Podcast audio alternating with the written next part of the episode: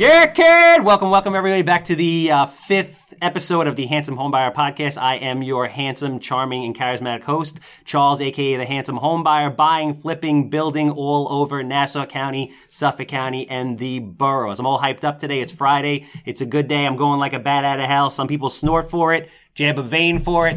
All you gotta do is flip a house. High five over the mic with the guest. Boom.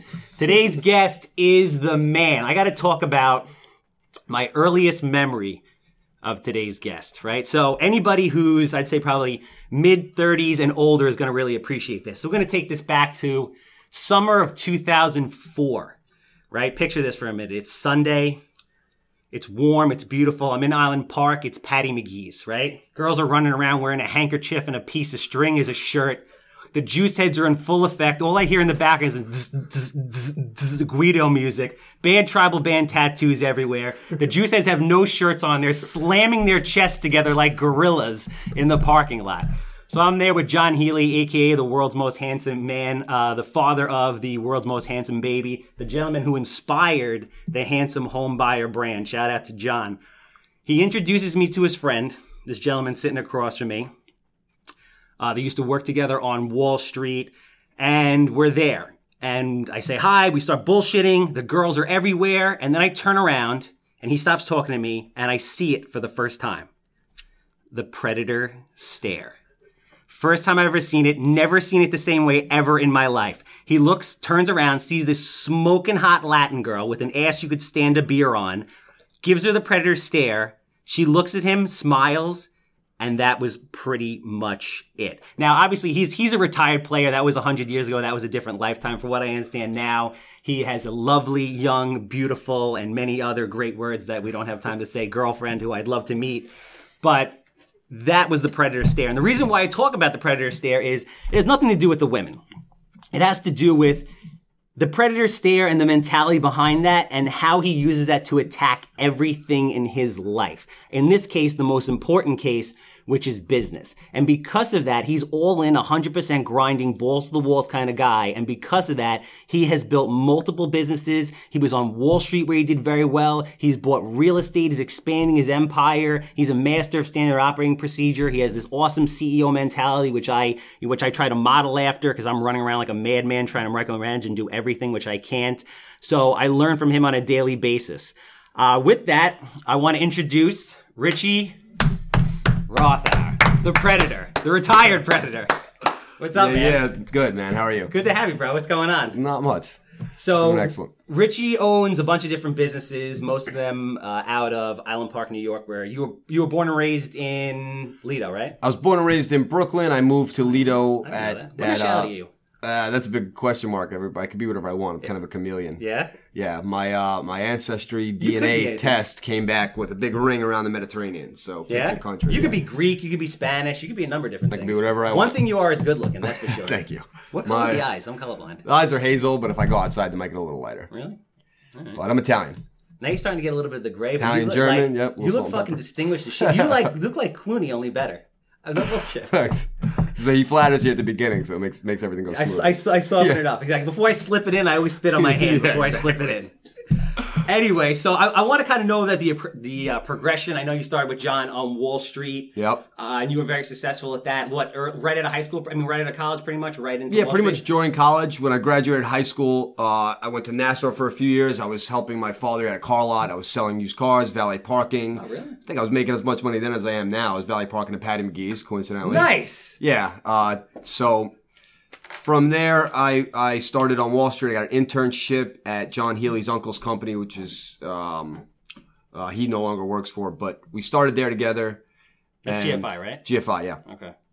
So uh, I went to Baruch during that time, and then I dropped out of Baruch when I realized it was more uh, productive for me to be drinking after work with the guys than going to you know calculus two class. Well, that makes perfect sense. yeah, so that's You know, in in, in, in that was the end of my college days. But in retrospect, now we're thinking it would probably be better if we saved. I mean, I'm in the same boat. Sorry, mom and dad. Listen, I loved you for going for sending me to college and paying for it. Uh, I was very blessed for that, but that was basically so I could surf as much as possible and not get a job. yeah, So in, in retrospect, uh, it would probably be better if we saved all that money and just said fuck it and started doing what we're doing now. yep, yep. Which Self is educated. which is attempting and taking over the world. yes. right? So you're on Wall Street. I mean, from from what I see, understand, and just know of you as a person, very successful at it. And then something happened where you you know you made that leap, which I think is huge because there's a lot of people I know want to make that leap just from that corporate job or Wall Street or whatever it is. But you basically grabbed your balls and jumped. Yeah. So what happens on Wall Street is everybody becomes a clinger. So you can make more money there as a loser than you can probably doing other things. So people just tend to cling onto that job out of fear. So when they, you know, used to make half a million bucks and now they're making a hundred grand, they're scared to death of making 40 grand. So they cling to that hundred thousand dollar job. And for me, that was just kind of distasteful. And Is that the is that kind of what happens? What based on the market and what's going based on? Based on the market, based on as people get older, you know, they're, it just kind of, what, what year did you start in Wall Street and then what year did you leave? uh, I think I started in 2003. So that was like basically after the dot com bubble burst, and now we're like on the upswing into Yeah. madness. Yes. Right? Yep. So you kind of rode that whole wave of craziness where, you know, housing market's going nuts, people are just spending money. The Yep. market was fucking insane, I'm sure, right? Yep. Yep. I did credit derivatives for the better part of my career, which was kind of the great upswing right before it all just collapsed in 2008, 2009. Mm, and when did you leave Wall Street? 2009, January 2009. Oh, so you basically went through all the madness, made as much money as possible, and then when the bottom fell out, you were like, "All right, time to go." Yep. Which is awesome. I mean, I'm sure there's guys that clung clung to that over the next two, three, four, five years, even till today. Yeah. You know, just out of fear. Yep. So, I mean, well, I want to talk about like what you got into right after that. I mean, there's a whole story about how I left Wall Street too. That's pretty involved and pretty entertaining. is it entertaining? It is pretty entertaining. all right, I'm all about entertainment. That, that's what we're about. So let me see how I how I can you know I think enough time has passed. But basically, the two firms that I was No one's work- gonna get indicted off of this. No, right? I, I don't think so.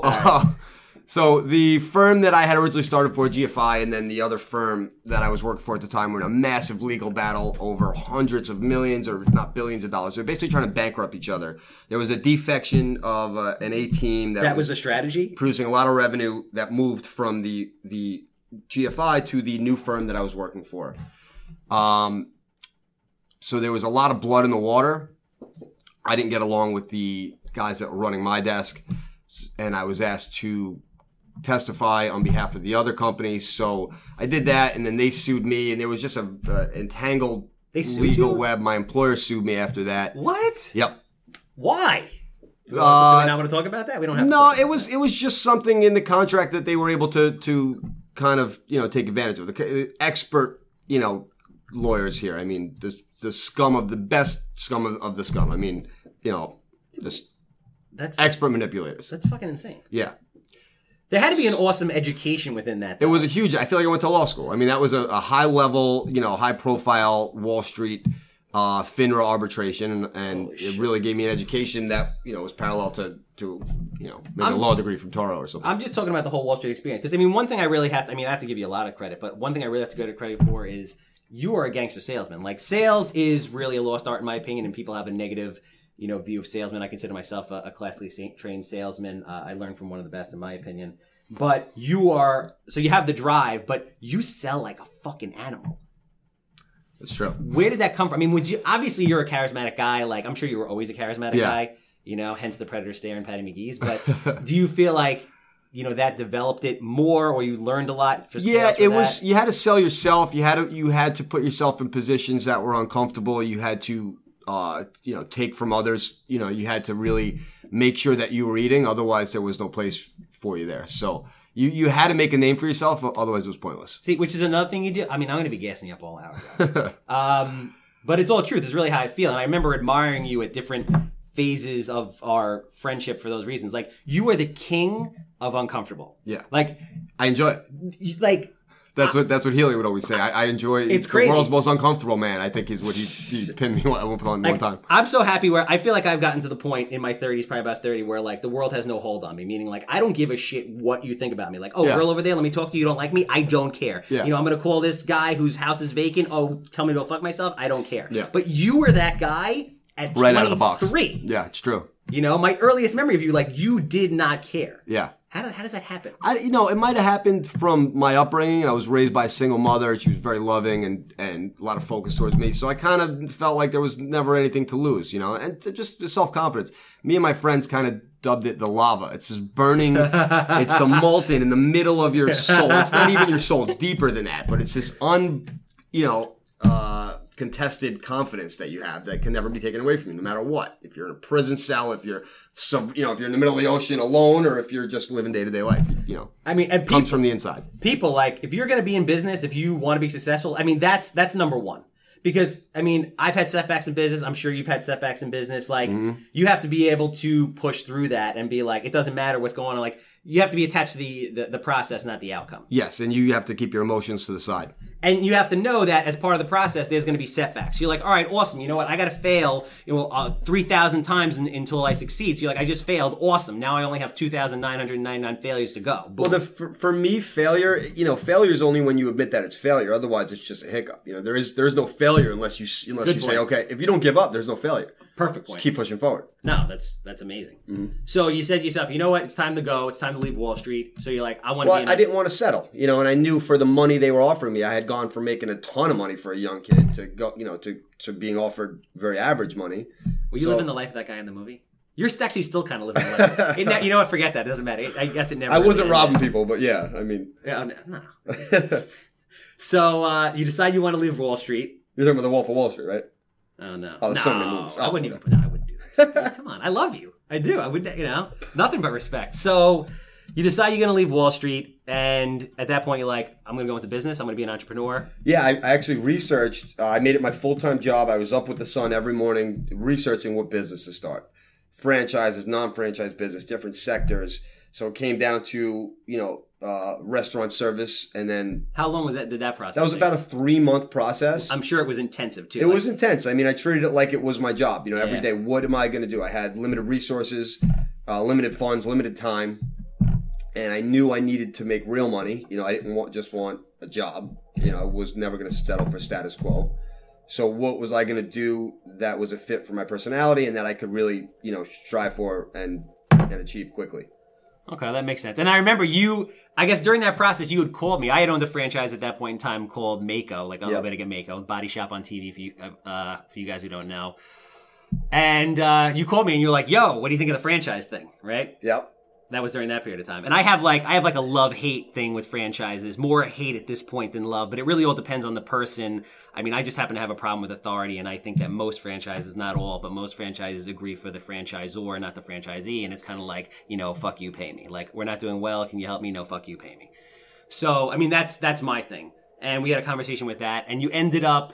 It's interesting because now you have both. You own multiple businesses. I want to talk about the first one first. So you ended up going the franchise route, which I did. I get because they're kind of proven. Like, what's the statistic? I'm trying to sound smart here, but I'm probably going to fuck this up. So, what is it? 10% of all businesses succeed if they're not franchises, but like 90%? Yeah, it skyrockets once you once you enter into a franchise system. Because Because they have standard operating procedure and a proven model, which I want to get into because I consider uh, Richie to be like the master of standard operating procedure, especially from a guy who like hasn't. I don't know. Did you really study it? You didn't study it. You just kind of did it In practice, yeah. Innate, like you just Yeah. had this kind of innate. Yeah, and the, one of the benefits of the franchise I went with was they were super young, brand new, great concept. They were kind of exploding at the time. I was the first in New York. So I did help to kind of cultivate some of the standard operating procedure myself. So it wasn't as authoritative as buying a McDonald's where you have to do everything. You know, there was Yeah. some room for some wiggle room. And having a problem with authority, I made sure that it was a, a brand that uh, I can get behind as well, you know? So you ended up uh, tell everybody pretty much you know what you do now and how you you know ended up choosing this particular franchise and, and how you built it out in the process. So right now I have a restaurant maintenance franchise called Hoods. Um, and what we do is we do routine maintenance that's regulated by law. So that's predominantly hood cleaning uh, with some ancillary services for restaurants, institutional accounts. And it's a great business, great business model. So basically, you operate at Island Park. For anybody who doesn't understand exactly what that means, every restaurant like break it down for the Yeah, so restaurants, uh, when they cook, the grease goes into the hood. That is uh, fire fire hazard, so you have to clean that out every three months or so, as regulated by the fire department. And so that's what we do. We go in there and, and we clean the hoods. What and the what areas that you service. You service all Long Island and the boroughs. I mean, I know you're everywhere. I remember when you Pretty first much Manhattan, Huntington. okay, Yeah. nice. Yeah. You know, I remember when you first started this thing, you were like.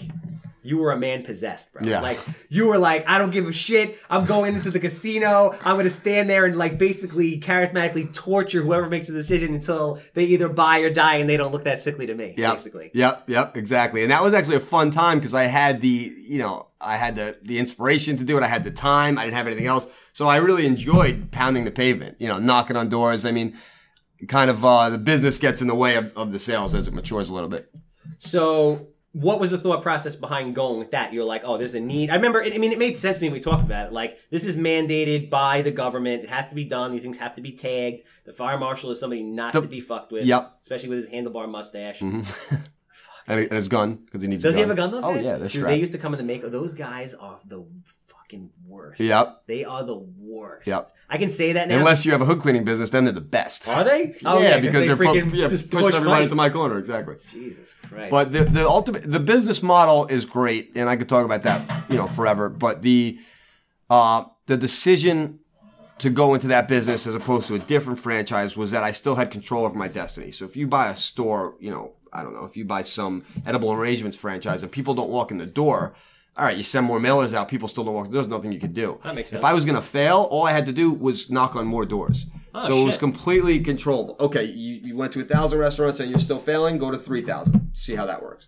I mean, that's that's sick, and that that brings me to an interesting point, which I, I've had this conversation with friends of mine, and they're like, "Yo, I can't believe like you know you're starting this business, you're doing this, you're doing that. You're like that's super risky," and it's like risky. I'm like, er, you know, risky to me is you know working for a company, trying to work for 30 years, and then when you get old and make too much money, they're like, haha, go f yourself. We're gonna hire somebody for half of what you make. Like, Yeah, you know, if Richie and I fail, we fail because we didn't ha- work hard enough.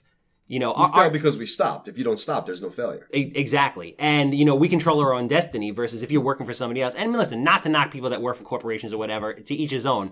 But to me, it's just, it's scary. Yeah. Most people are scared by going out there and hustling. I'm scared by the opposite. So you, you know, you built this crazy business and the, the awesome part about it is like, you've basically built it to the point, this is what I want to get into like the standard operating procedure stuff. So he's built it to the point where it essentially runs itself Yeah, it does. for the most part. I mean, you Yeah. manage the machine, let's Yes. say, but like, you, you have to do maintenance to the machine. You still have to change the oil. You still have to, you know, check the oil every so often, make sure everything's topped off. You might have to order a part once in a while, but every day, you know, in the middle of winter, that that engine starts right up Exactly. and, runs by itself. whether you're surfing in the Dominican Republic, you know, or shooting down to Florida, check out or the uh, another business. the Kelly or- Slater wave pool action, which we'll Yeah. get to later. That's fucking awesome. Yeah, that was. Uh, you know, it starts up. So, I mean, how does that happen? There's there's something that we talked about that too. Haven't you and I had a shitload of conversations about this over the years? Yeah, Am I much. making that up in my head? No, yeah. All right, cool. I just want to make sure I'm remembering it right. 36 years of drug and alcohol free living should be good for something. so, standard operating procedure. There's a book that I read a long time ago, which I, re- I think everybody should read. It's called the I Read the E Myth Revisited. I think it started out as the E Myth. It probably has like 500 versions since then. You ever read that? I have. Have you? Yep. Did I? Yeah. With a cookie shop and then Oh yeah. bake the cookies. Yeah. Yes, exactly. So they say there's three different kind of mentalities. There's, and I'm hopefully I don't screw this up. There's the worker mentality, the management mentality, and then there's the entrepreneur mentality. And they say that a lot of businessmen get stuck in that micromanaging either worker or manager mentality, and they never get to separate themselves. So they're always like caught up in that grind, and they can't build their business to the point where they can hire more people because they never make enough money because they're always stuck doing like the mundane shit that they should be paying somebody else to because they're comfortable making a certain amount of money and they don't want to take less to invest in the business to get to the next level. Whew, didn't even take a breath during that Yeah, whole fucking that was thing. it. That was the synopsis of the book. Oof, you don't even need to read it now. Forget it. Save it. Sell me save the up bucks. He wasn't reading the back of the book there, in case anybody's curious. Jesus, I am good, right? so you, imp- I mean, I implement that in my business now, but you implemented that in your business, and it, you basically can step away at any moment. Yeah. So I mean, kind of talk about the process of you doing that. You know how it started. What were the hiccups along the way? Yep. Um, I mean, hiccups along the way would take a whole day to fill. I mean, I, I grinded hard in the beginning, cleaning the hoods myself, which for anybody doesn't know, it's at night, pressure washing in the cold, Did you? in a greasy kitchen. Oh, yeah. You know, for the first six months to a year, I couldn't find good help. So I always tried to hire at least two or three guys for the crew. But when, you know, one was drunk and the other didn't show up and you're left with one helper, you have to get on the truck. So you want to be a businessman? Yep. So, you know, for those that have their nice, comfortable job, you know, this is something to think about when you want to jump to the other side. It's not easy, but it's worth it. It's worth it 10 times over. And, but even from the beginning, even on cleaning the hoods in the middle of the night, I always had the mentality of, you know, the 30,000 foot view and making sure that I was working on the business, not in the business. No, that's super smart because they, you know, they say basically in that in that book, which I really think everybody should read. It's it's a fantastic book, and you know, even if you don't love to read, you should struggle through it because you'll learn a lot from it. But they say like, listen, you got to go out there, you got to do every job yourself, just so you understand it, and then you mm-hmm. write a manual and hire somebody to replace yourself, and that's how you build it out. Yeah. You know, the cool thing for me and for Rich also is like, as much as I say I don't like franchises, having that already in place for you and then kind of watching it real time is a very powerful thing to then take that to the next level. Yeah, it's also very easy to look back and say, "Oh, I could have done it without the franchise," but that's usually never the case. You don't think we could have done it without the franchise? Uh, I could could have done it without the franchise, but I think so. I believe so too. It might have taken a little bit longer. It might have been a little bit harder. a little more hiccups, a little more, you know. but I, I think it basically just comes down to your, you know, the the predator mentality of it's Yeah. going to get fucking done. You know, like it's it's going to get done. Failure is not an option, basically. So you're in. How long have you been in Hoods for? How long have you been in Hoods for? I think uh, it's over six years now. Yeah. So four years into it, you get the itch. You want to start your. Oh, by the way, before we go there, yo, anybody got a restaurant? This is the guy you need. You have hoods. You need them clean. There's no one better to do it. What's your phone number? Throw that out there. 516 442 2262. Say that again. Slow it down. 516 442 2262. That's the office number. You can speak to Donna Marie, my manager. She'll get you set up right away. Awesome. So you're.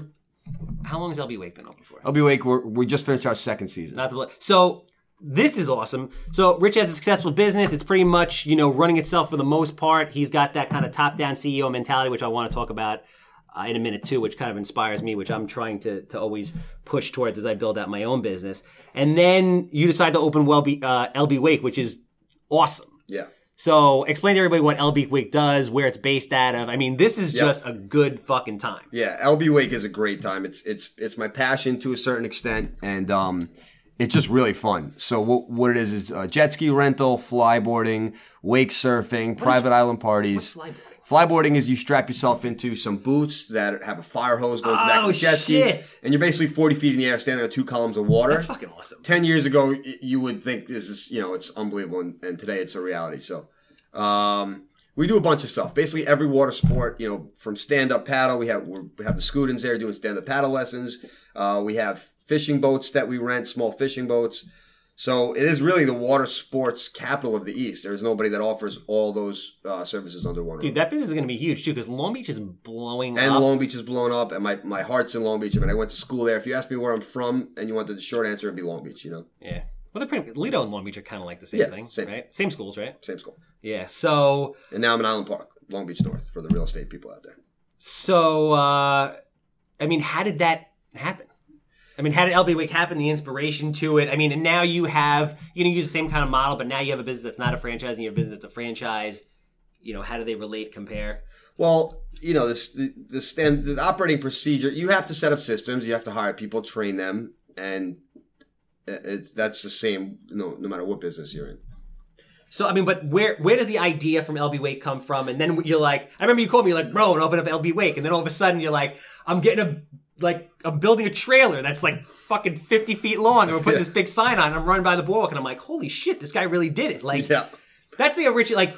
Rich has an idea, and he's just like, we're just doing this. Like, there's no thinking about No it. thinking. You can't think. Thinking gets in the way. Yeah, I mean, And uh, you know, you make mistakes along the way, but the, you know, they always there's always some value in your mistakes, whether it's learning or you know. I, I kind of Sometimes you make a mistake and then you edit that mistake and it actually becomes something else that's even better. So just just as long as you're moving towards as something. long as you're moving, yeah, you got to keep moving like a like a shark, you know. Yeah, like if it, fitting. that makes sense. Fitting.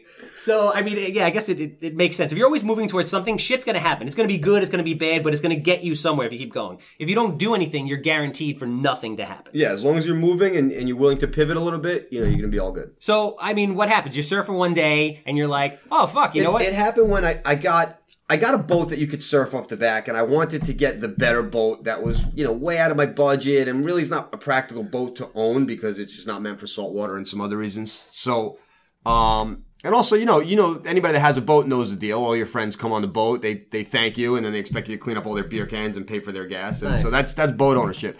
So after doing that for a few years, you know, a buddy of mine and myself. uh got together and we're like, man, we got to start charging people, our friends. You know what? The hell with our friends. Let's just start charging strangers. And that was that was the uh, idea. And then he, uh, his name's Shit. Paul Pupa. He's he's a great entrepreneur too. I'll give a shout out to him.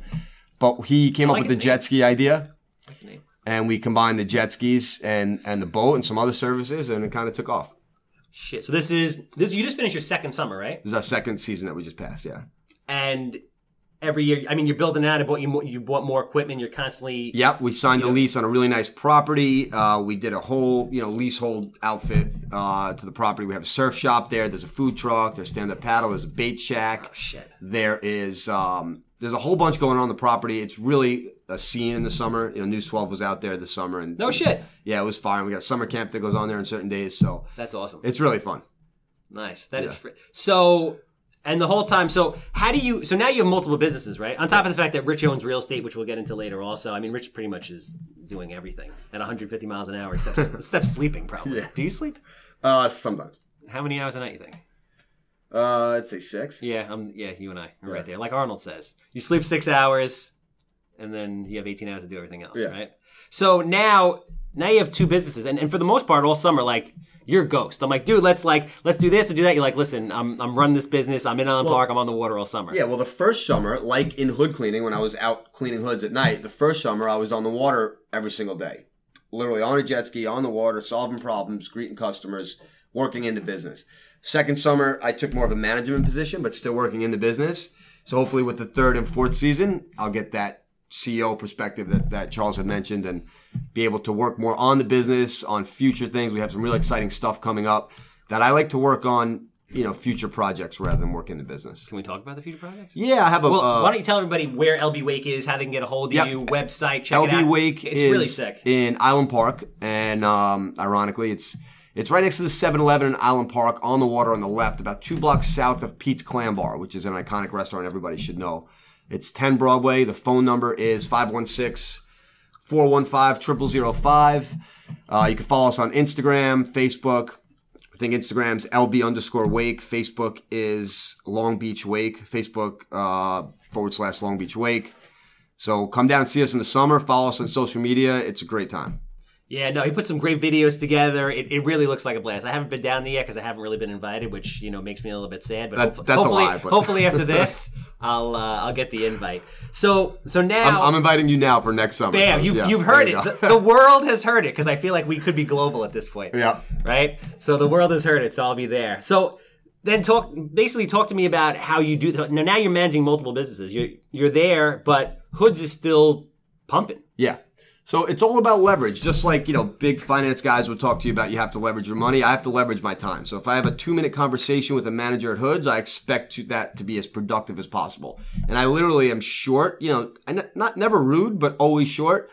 And that kind of keeps people cognizant of how valuable your time is. And, and there's a lot of stuff that, you know, a lot of fat that they can cut.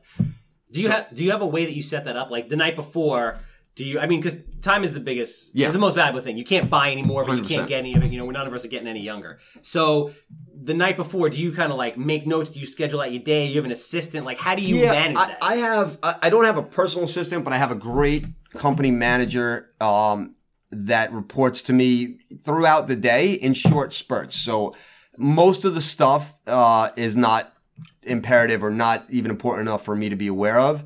And your employees will learn that over time when you set that precedent. And you give them a little freedom to handle stuff. You know, you'd be surprised at, at how well people do. It might not be the exact same decisions that you make, but you know, it doesn't really matter.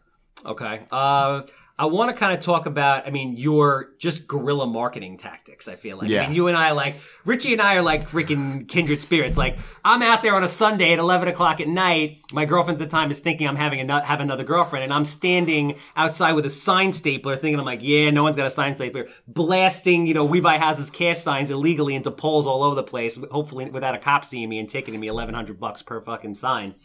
Um, and then who drives by? Rich. He's like, "Oh shit, that's awesome!" Because usually I stand on the roof of my truck and I do the same thing. Yeah. So I mean, you just I feel like you have a lot of kind of like unique and different Yeah. uh, guerrilla marketing tactics. I want you to kind of talk about that because I feel like it could apply to, to any business. Yeah, there's a lot of ways to get your name out there, especially nowadays. You know, there's so many ways to get your name out there that are real cost effective. Um, what I find really works is kind of a transit advertising approach, but w- without buying the actual transit advertising. So that's that could be a mobile billboard you tow behind your truck. It could be um, paying for uh, all your friends and, and employees to get their their trucks wrapped or the tailgates wrapped in some really cool design that they don't mind having on their truck. It could be uh, making a 28 foot long, ten foot high, ridiculous billboard and putting it in not so conspicuous places until people get really upset. How do you yeah? How do you it- get away with that? And then, well, once it gets uh, impounded twice, then you start putting it in Island Park. You don't bring it to Long Beach anymore. I feel like, dude, you're like you're you're you have, should have juice over there. yeah, you, you just you know you, you kind of just push until until somebody pushes back. All right, that makes. I mean, that's sick advice. Yeah. you can't really beat that. So, because I've I've ran ran on the boardwalk. I like to run on the boardwalk, and I'm like, boom, there he is, and I'm snapping pictures of it, and people are stopping to look at it, and then Yeah. what? It just gets impounded. Yeah, it got impounded a couple of times, but I put it, you know, I put it like really egregiously right off the main road as people were walking. Because that street that lets off the train Beach is about 15,000 people a day on a busy summer day. So I wanted to capitalize on that. So it was worth it, you know, one impound fee. And You ever get hot big naked girls just stand there handing out flyers? yeah, we've done that a bunch. That, that definitely works. Did that convert? Yeah, That worked. yeah. I mean, you know what it is? You just you got to think. I mean, I guess sex sells regardless, right? But you got to think outside the box. Especially when you have a beach summer type business, you know. Yeah, no, that's true. That makes sense. I mean, I was just yeah, it just popped into my mind. I mean, you just you have to think outside the box. I mean, do you have any other unique things you do via like I know social media is huge now. I've really been hitting social media we hard. make some really cool edits that we put on social media. Uh, sometimes we play them in bars and restaurants around town. Nice. Um, you know, street signs, posters. All my stuff is really cool and kind of artsy looking, so it draws attention. It's really nice. Do you feel so? Where's your? I don't know if you track this kind of thing, but your clientele, where do they come from? Uh, the boroughs mostly all over, a little bit of everywhere, but a lot of a lot of city people. I think it's a real real novelty for them to come out and jet ski. You know. So, I mean, I, I think, and this is something I think a lot of business people struggle with, and I struggled this when I was in my previous business. This one's a little bit different, but it's like, all right, when you have, you know, based on your price point, when you have such a large area to draw from, how do you maximize that? Like, you know, you have X amount of dollar uh, Yeah. marketing budget, and it's not like, you know, like my boy Val owns uh, I Love Kickboxing in Long Beach, right? Yeah. The only people that are going to I Love Kickboxing in Long Beach are people that live in Long Beach Makes or Island very Park, easy right? Which I'm thinking, I'm like, this is sick. You just saturate the shit out of the area so that, like, like Joyce Coletti, the realtor, like you can't take a shit without seeing her face on the stool in the bathroom. Yeah. Like she's there. Yeah. Same kind of thing. Now, different business, startup, minimal capital, right? Startup business. bootstrapping everything I've done. What do you do? Well, you know, the first, you know, the cost to acquire a customer is so important, and, and the repeat customer is is where it's at. Because once you have a customer, so much cheaper not to lose them than to get another customer. So one of the things Dude, we that do right is, there is huge. yeah. Like, I don't think people get that. that that I mean, losing a and that's you know we're in a business where safety is paramount, so it's not a situation where the customer is always right. I mean, if anybody's been to LB Wake and given us a little bit of an attitude about signing the waiver or watching a safety video, they'll know how how hard we bite back. But you know that kind of authoritative atmosphere, customers really like it, and they come back and they tell their friends. So I find the people that are already there are your best avenue to get more people there. Yeah, I mean, you've spent the money to get these people to come down. Now they're there. A, they'll come back and they'll refer you. You know, if somebody hates you, they'll freaking tell a million people. If someone loves you, they'll tell maybe two. Yeah. right? So I don't think people focus on that. Plus, I mean, you you know, then market to those people. Yeah. Give them discounts to come back, give them incentives. You have a lot of repeat business. A ton of repeat business. Yeah? Yeah. Having multiple activities, you know, or a little different. Hey, we came last time, you know, now we want to come back and do something slightly different. Huh? No, that's interesting. So Yeah. before we got on the air, And, and Google. Google's huge, you know. is that you doing a lot of pay per click stuff? Yeah. We tried Facebook, Instagram as far as pay for advertising on those two. Didn't really work as well. Our organic Facebook and Instagram is awesome. People love it. You know, whoever Yeah. put out organic. But as far as as paid advertising online, Google is, is working really well for us. Yeah, no, and I- you know what? It really it really depends on the business. Like we were talking about yesterday, that that stuff doesn't work for me. You know, Yeah. I've tried it; it just doesn't work. But to me, like just putting out a ton of content, all of a sudden I just see it it starting to flow. Yeah. So I guess it's kind of like you know what you there's no guarantee you can't be like oh I did something for freaking a month or two weeks or whatever and be like oh it doesn't you have to test it you have to quantify it and then you, have, to, try measure. different shit Exactly. It gets measured, it gets managed. It- that was clever man. where uh but it's true no it's 100 percent right but eh, you know people And just you got to do it all. You got to try everything. I mean, you got to Well, be that's what I willing, gonna willing to to waste some money to learn. You know.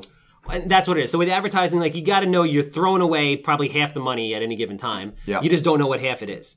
But you know, you, you got to do it. And I think you got to set yourself. I mean, you got to set yourself up. I mean, you don't have to be as extreme as me. Like Richie's laughing at me before because I'm like, yo, I live in an eleven hundred dollar a month studio apartment and I drive a hundred eighty nine dollar car. He's No, I'm laughing because "Really, I just dude?" moved out of my studio two months ago. I've been doing, doing the same thing. I, I mean, great minds think alike. Yeah. So it does. If you invest in the business, if you invest in the business and you make the sacrifice, there's a great saying. What the fuck is that saying? Uh, you got to be willing to sacrifice who you are today to who you'll become in the future. Mm-hmm. right? So if you can just kind of curtail those material things for five minutes and invest in the business, it, it's going to go somewhere. Yep. In the long term, it makes more sense. So before we got on the air, we were talking about your uh, your next possible uh, business venture, which is uh, I said you should bring a wave pool to Long Beach. That will be amazing. That is kind of probably a life aspiration. I say we do it. Yeah. That's like Gary we got- buying the Jets. Yep. You're gonna bring a wave pool to Long Beach. Yep. We should do it together. We'll get the real estate aspect covered. Dude, I let I, I would We'll do get that. we'll get some rights to the bay, so we don't have to build a pool. we got to figure out if it makes natural mon- resource. We got to fig- see that was freaking brilliant. yeah. Do you think that, that could work? Yeah, I think properties are you know so expensive and probably prohibitively around here. So instead of getting a wave pool, you know, all the way out east or in the middle of Jersey somewhere, we should do one in the bay that's just this pristine natural resource that's untapped. Everybody on the podcast is gonna hate you because you keep banging on the counter and kicking the garbage can. I think it echoes through the fucking mic. Yeah, boom, that's that's boom, my uh, that's my energy. It's That's the, the- people in my head trying to come It's out the through passion. You got to feel the passion through the microphone. So, um, yeah, no, I mean that's fucking brilliant. I mean, I don't know if those things make money. I think we got to sit down and really think about it. But it would be kick ass. Well, the first one just opened in Texas uh, about a week ago. is that Kelly Slater's? no, Kelly Slater's just kind of just a, a template right now. Are they? Well, you went down to the you went down to that thing in Florida. What was? Yeah, I went down to kind of uh, a seminar with all the great minds in the in the wave pool industry. Got together and just discussed the future of the industry. And you know, with the Olympics, it's just a great time for surfing and for man-made waves in general. And you know, a big part of LB Wake is the man-made wave behind the boat.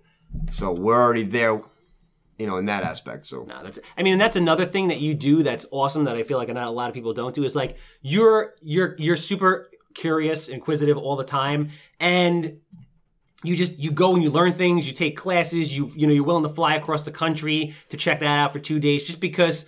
There's gonna be great progressive thinkers there. You're gonna get new ideas. Like you're gonna learn something. Like Yeah. you got you invest in yourself in you know classic ways and, and non-conventional ways also. yes, You know which is which is and you can't do that when you're working in your business when you have a job. exactly. You need the freedom to be able to move forward. So, I mean, for somebody who's, you know, stuck basically in their business, they've essentially bought themselves a job. They might be making good money, but they've essentially bought themselves Yeah. a job. What is your advice to them on the first step, second step, third step to kind of separate? You've got to, hiring is key, and it's the most difficult thing. Hiring and managing are the are the the biggest hurdles you'll have to overcome.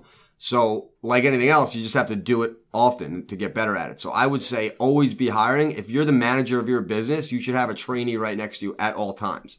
It might take you 50 trainees that only lasted a month each, and it might take you five years to get out of that management position. But yeah. yeah. Keep going.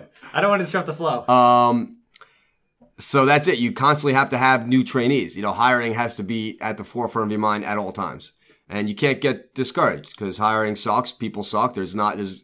It's very hard to find the right person for the right job, but they exist. but they exist, and you have do. to find them. And that's you know you got to put that legwork in to move forward. No, that's that's awesome. And basically, again, like like with anything else, you just you just you don't stop. It's Yeah. not failure; it's setbacks. Oh, you have someone there; they were working for two months. Oh, they were stealing from you. Oh, they weren't showing up. Oh, they have issues with customers. Whatever it is, just keep it going. Get them out. Get the next person. Yeah, and keep it going. Stop acting surprised and hire the next guy. Exactly, exactly. So then at that point, you have you're like Rich. You have one successful business. Now you have a second successful business, and you're on your way to, to taking over the world. Uh, I guess kind of as a as a final thing, just to guys who want to be entrepreneurs out there who haven't you know taking the leap, who are sitting there right now listening behind the desk. They work here, they work there, they're in corporate America. You know, what kind of advice could you give them on taking the first steps and what they should do? Uh, I would I would do research and see what's a fit for you. See whatever whatever you're good at. You have to do what you know. So take whatever you know, whatever your passion is, and evolve on that. No, that makes sense. But at the same time, I guess it's like don't be afraid to learn something new, but you have to love it. You got to do so. Yeah, I mean, I didn't know anything about hood cleaning, and I didn't love it, but the the passion was for the business, and I knew it was repeat. So I had a passion in building the business. It doesn't have to be the passion for what you're producing. Yeah. You know, it doesn't have to be the passion to make pizza. It's to be the passion to build the best pizzeria out there with the greatest ambiance, or, or something like that. You know. No, that's awesome. You're here. Well said.